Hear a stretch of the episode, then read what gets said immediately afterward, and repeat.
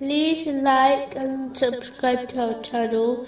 Leave your questions and feedback in the comments section. Enjoy the video.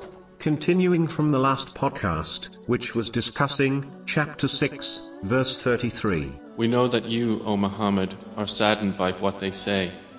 And indeed, they do not call you untruthful, but it is the verses of Allah that the wrongdoers reject. The Muslim who behaves as a controller will not only become bitter when people fail to follow their advice, but it can lead them to giving up advising others, which is a duty on all Muslims, according to their ability.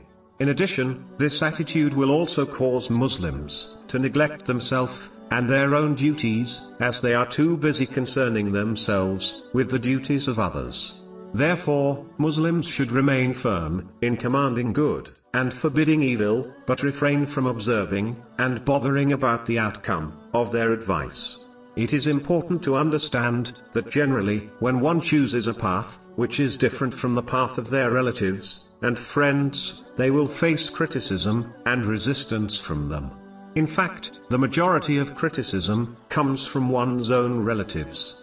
For example, when a Muslim decides to concentrate more on acting on the teachings of Islam, and if it is something their family haven't pursued themselves, then they will face difficulties in the form of criticism from them.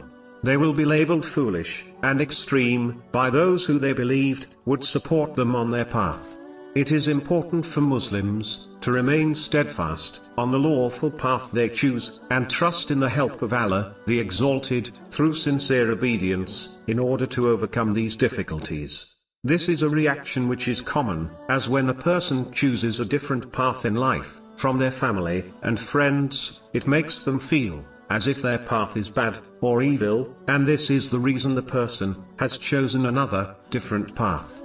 Even though the person does not believe this, but only chooses a different path, believing it is better for them, they will face criticism.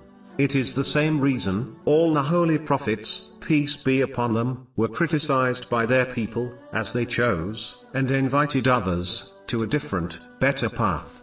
To conclude, as long as one's path in life is lawful, they should remain steadfast, and not be deterred by the criticism of others.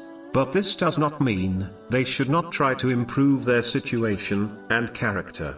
It means they should not be deterred from pursuing their lawful choice.